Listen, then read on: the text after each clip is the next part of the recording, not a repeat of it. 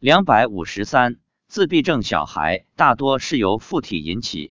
发表日期：二零一二年一月三日。十二月二十九日，妻子回来告诉我，今天在医院里看到一对夫妻，男的年龄比较大，大约有五十岁；女的年轻比较小，三十岁左右。这两人生有一个孩子，孩子今年大约十三四岁。虽然老来得子，可惜的是，该小孩患有自闭症。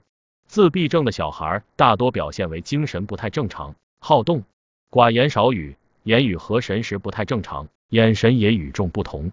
妻子说，他看到这个小孩身上有三个小鬼跟着他，三个小鬼变成三个一尺大小的小人在他头上，正是这些附体才造成了他的自闭症。大约十年前，我们遇到过一个同学的朋友，这位朋友的儿子也是患有自闭症，当时同学正好请客吃饭。他的朋友一家也来了。那时，这位朋友的儿子大约八岁左右，行为举止一直不同于同龄人。家长带着孩子找了很多医院，看了很多医生，花了很多的钱，也一直没有什么效果。